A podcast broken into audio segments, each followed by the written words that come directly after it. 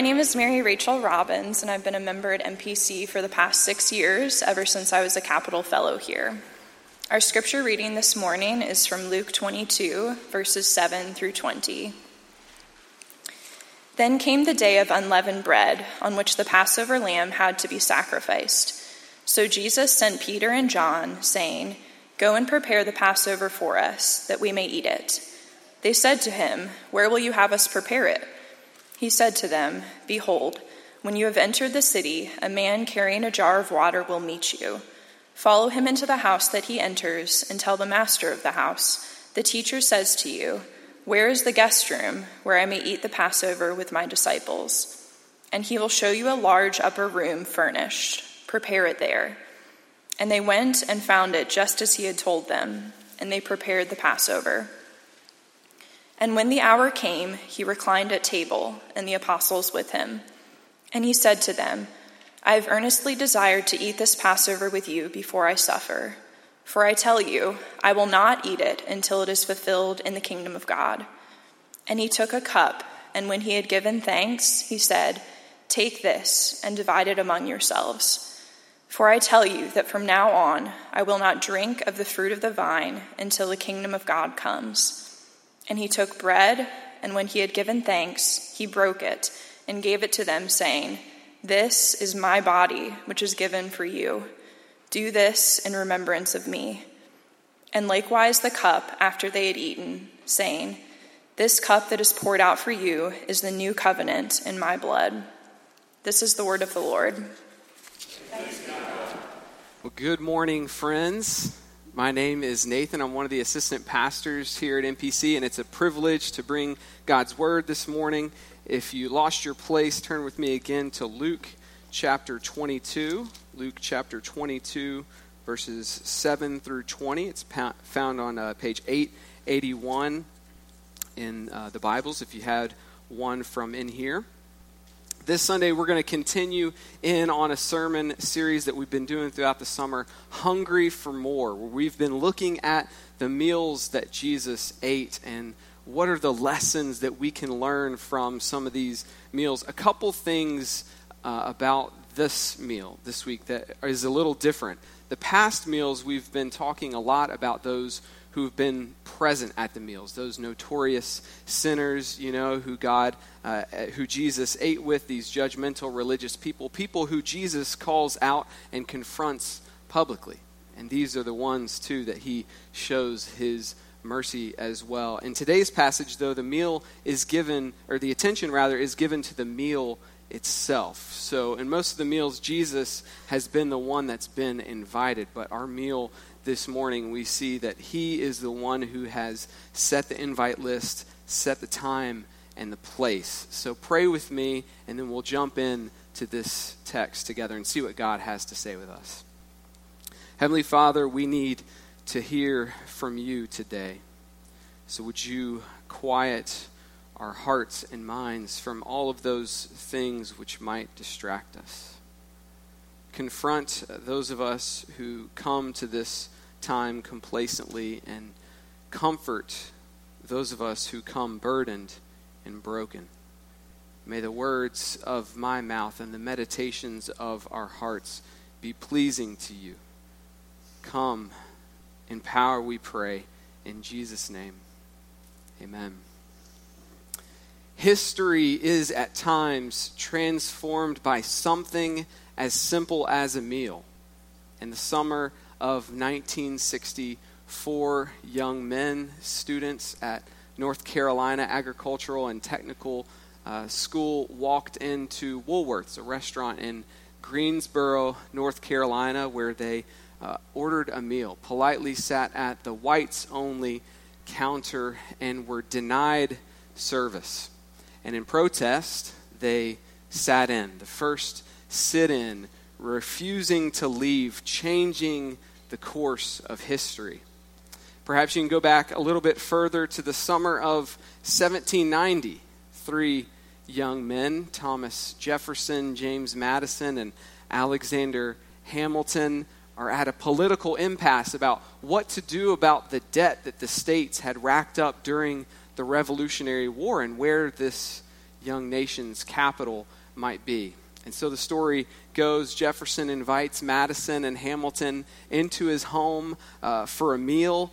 Uh, the conversation is lubricated by some of his choice French wine, and they work out a compromise where the federal government will take on the state's debts and owe that little place between Maryland and Virginia would become this young nation's capital. And if you go to a certain musical that I hear is playing at the, the Kennedy Center, uh, one Jess and I, my wife, were privileged of seeing uh, a few weeks ago uh, using our, our birthday money and uh, Christmas money and anniversary money and uh, second mortgage. Um, it, it, was totally worth it. Uh, you'll learn about this dinner party in a song that Aaron Burr sings called The Room Where It Happened. So here are some of the lyrics. I challenged Rob to rap this in the sanctuary. I'm going to do my best. The immigrant emerges with unprecedented financial power, a system he can shape however he wants. The Virginians emerge with the nation's capital. And here's the pièce de résistance. No one else was in the room where it happened, the room where it happened, the room where it happened. Maybe if you've seen the musical, you know where I am. But thank you, thank you.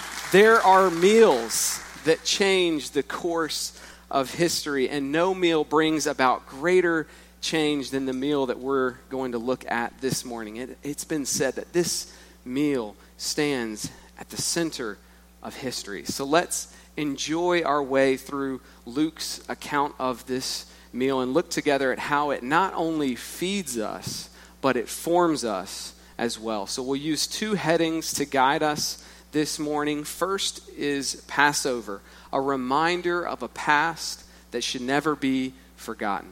And the second is the Lord's Supper, a future that is embodied in a meal. So, a reminder of a past that should never be forgotten and a future that is embodied in a meal. So, look with me at the first couple verses of our text, uh, verses 7 and 8. Then came the day of the unleavened bread on which the Passover lamb had to be sacrificed. So Jesus sent Peter and John, saying, Go and prepare the Passover for us, that we may eat it. It was Passover. Luke reminds us of this five times in the space of a couple paragraphs, so you can be sure that it is important. And the verses following, verses uh, 7 and 8, we see that Jesus sends his disciple, disciples into the city to uh, find a place that they can prepare the Passover meal.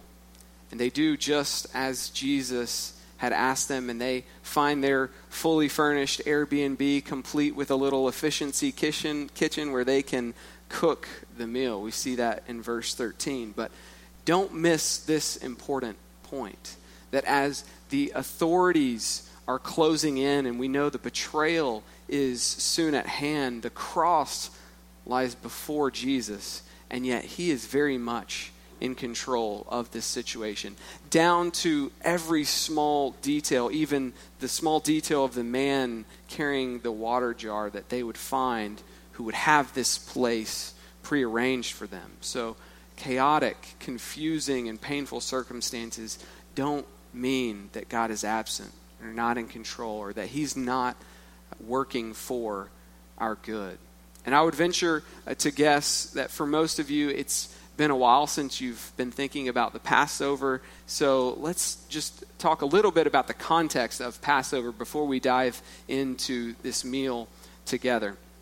The Passover meal reminded Israel that they were a people chosen by God, uniquely blessed by Him, delivered by God. And at the end of the meal, someone usually the youngest son would ask this question Why is this night different than all the other nights? And we know uh, Jesus probably asked this question himself growing up in a Jewish household. Uh, we're told earlier in Luke's gospel that his family annually made the trek to the walled city of Jerusalem to partake of this meal. But each element of the meal reminded the Israelites of God's redemption from them, from Egypt, from slavery. If you remember, millennia ago, the Israelites were, were slaves under the evil king, uh, Pharaoh, king of Egypt, and he wouldn't free them from their bondage. And so God sent plagues to soften the king's heart. If you remember, the final plague that God sent was the angel, the angel of death that brought certain death to the firstborn child of every household in Egypt. And it was a foretaste of God's divine justice towards those who ultimately betray his love.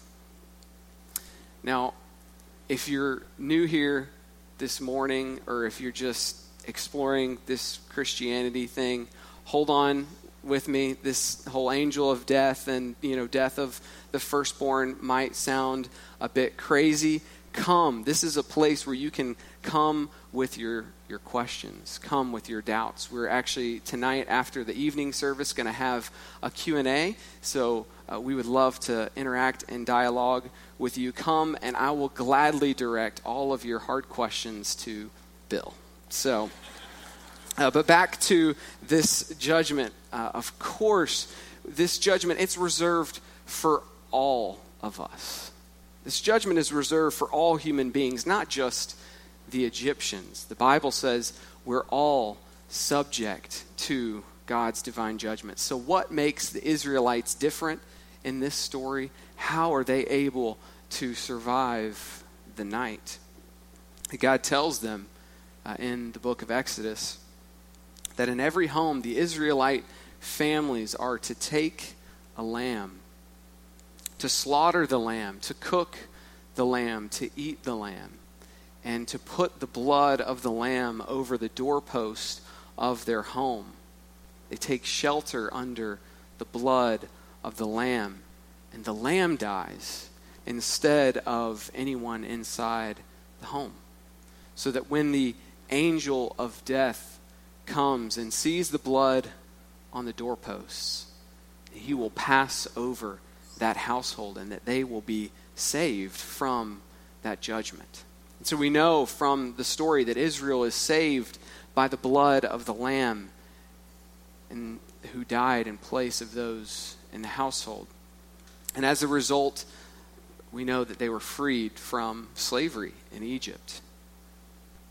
Now, imagine the night of the Passover, what that meal must have been like. Kids, are you the firstborn?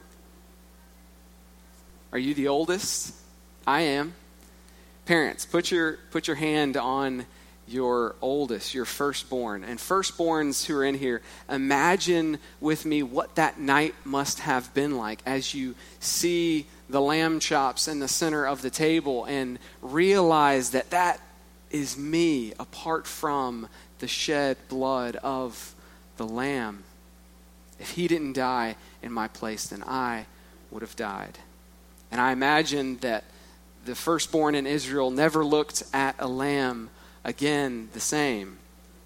And as a reminder of God passing over his people, Exodus 12 says, Therefore, there must be a perpetual memorial that must never be changed. That once a year, this meal will remember that incredible, wonderful liberation of God delivering his people from Egypt. A reminder of a past that should not be forgotten. A reminder of God's deliverance of his people.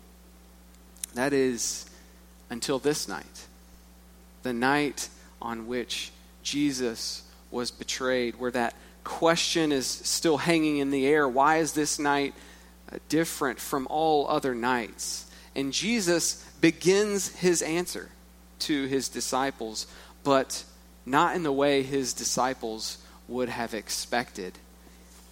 And so that brings us to our second point the Lord's Supper, where we move in and see verses 14 through 20, a future that is embodied in a meal a future that is embodied in a meal. Jesus began to make radical changes to this meal. We see those changes in verses 14 through 20. I just read from Exodus 12, where Moses said, This must never be changed. And yet Jesus changes the language of the meal. Who would dare change the words of Moses? You can be sure that no first century Jew would have ever imagined that thought. This is a big deal. Only God can change the words that God has decreed. And Jesus is proclaiming himself, even in the very words of this supper, to be God. And so Jesus gets up and he talks about the bread. But instead of taking the bread and saying, This is the bread of our affliction which we ate in the wilderness, he takes the bread and says, This is my body. This is the bread of my affliction, broken for you.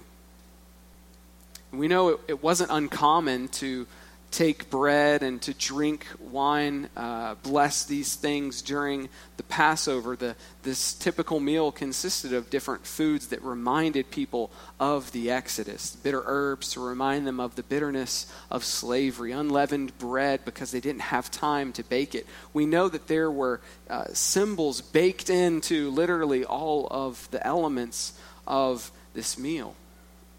But as one commentator noted, at this Last Supper meal, there's no mention of the Lamb. Why is there no mention of the Lamb at this Last Supper? We talked uh, a bit earlier about how a young kid would be the one to ask this question why is this night different from all other nights? And kids, of course, we know are good at asking that question why? Why can't I watch this movie? Why can't I go to my friend's house? Why is dad eating so much?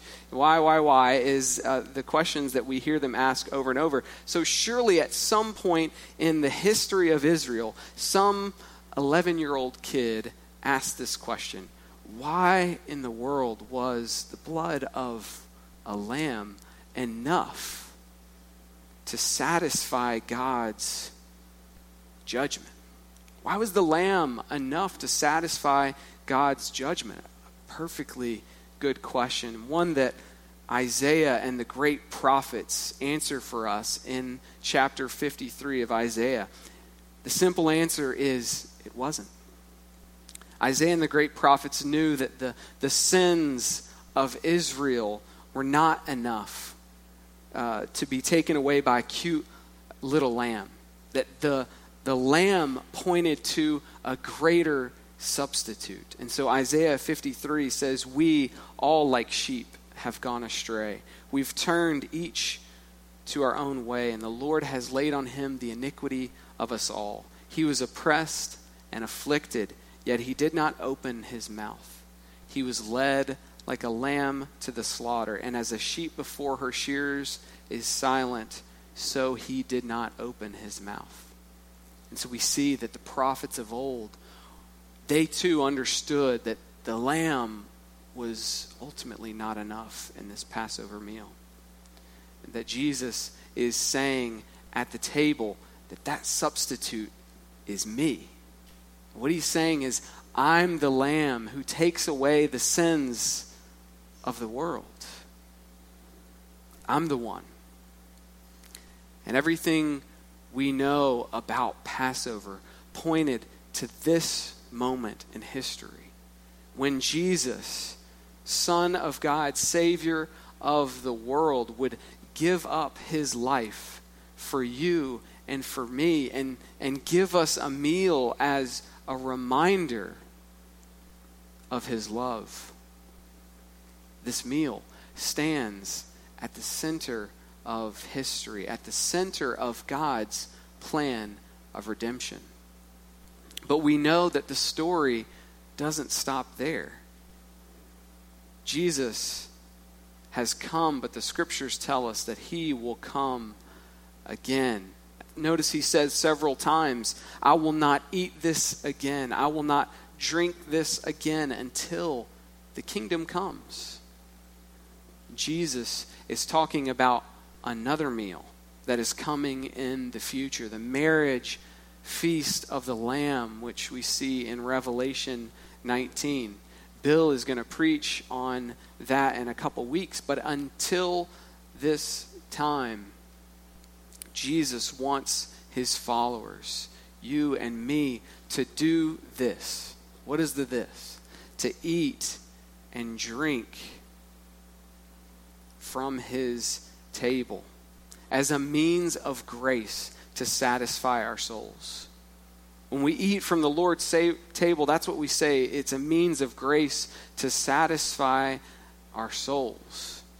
So, what are some of the ways that this meal, the Lord's Supper, satisfies our souls? Let's consider, just in closing, three applications, three ways that we are formed by the Lord's Supper. The first way that we're formed is that we're formed as family in the midst of a fragmented culture. We're formed as family in the midst of a fragmented culture. Passover was a meal that was to be enjoyed with the family. There was no taking of the Passover on the back of your donkey while you were going to run errands. This was not a meal that you took by yourself. We see this in this passage when Jesus institutes the Lord's Supper. He calls his disciples together. Look at verse 15. Eagerly wanting to be with them.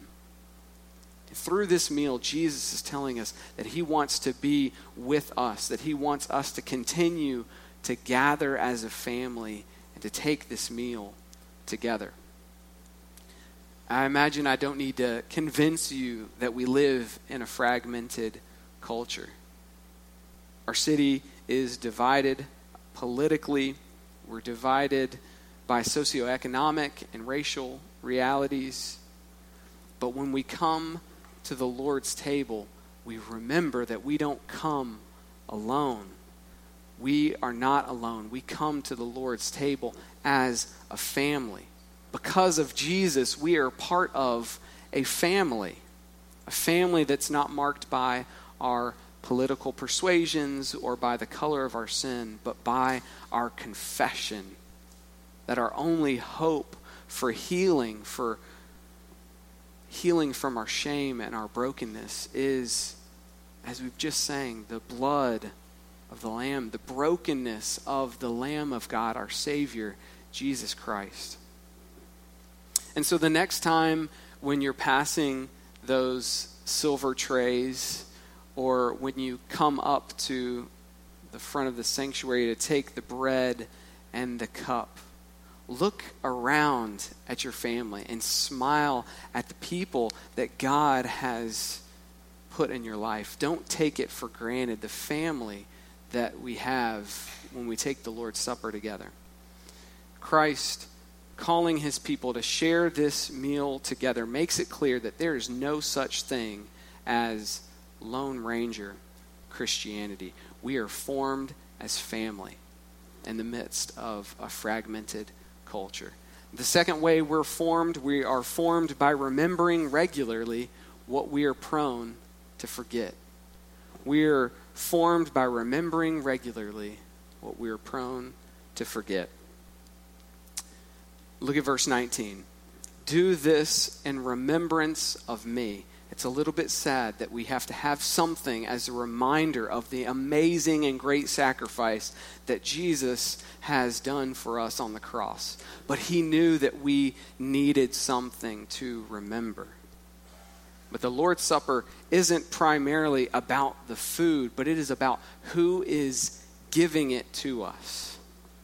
Are you prone to forget this? I know that I am. Let me tell you about one of the ways that I'm prone to forget. It's so easy to find my identity in my relationship with food. There's hardly a day that goes by where I don't uh, look at the numbers on the scale and define myself and my worth. You may not know this about me, but I've never felt comfortable a day in my life without without my shirt on, being defined by my relationship with food and the way that I view my body. Forgetting That after the first meal in the garden, God clothed Adam and Eve. He covered their shame and their brokenness, even in the midst of this meal.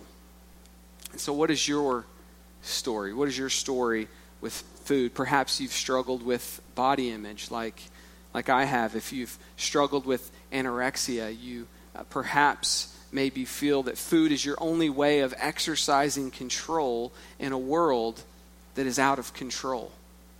And it's so sad, really, because food is meant to express our dependence upon God, but instead we have substituted, we've tried to express our independence from God by the way that we relate to food.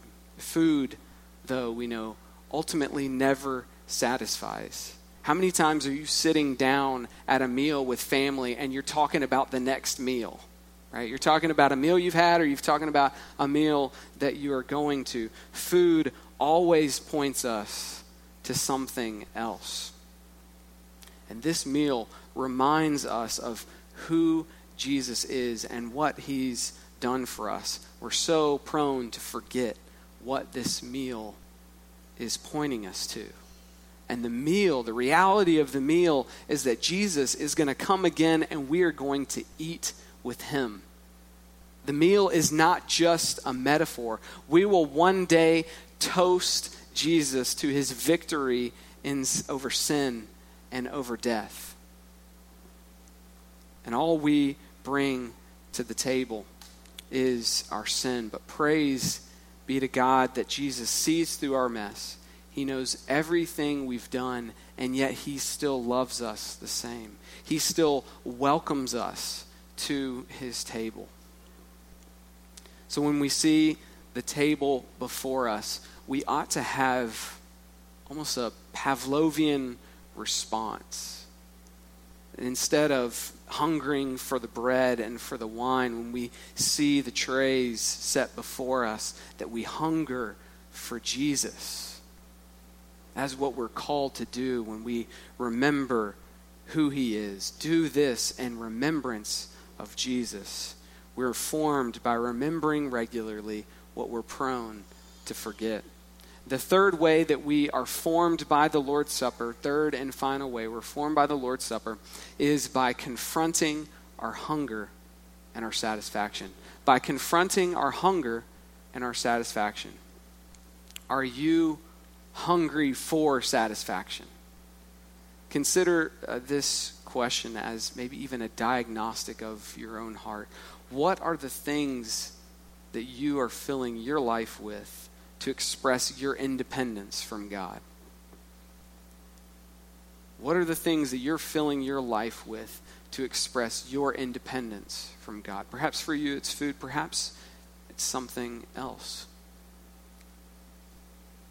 We are called to repent from binging on what the world has to offer us and feast upon Christ. There is nothing else that will ultimately satisfy our souls than Jesus Christ Himself. And it's a shame we're not celebrating the Lord's Supper today. I'm hungry. But we're also told in scriptures to prepare for the meal, to prepare for the Lord's Supper. Paul says in 1 Corinthians 11, let a person examine himself then, and so eat of the bread and drink of the cup.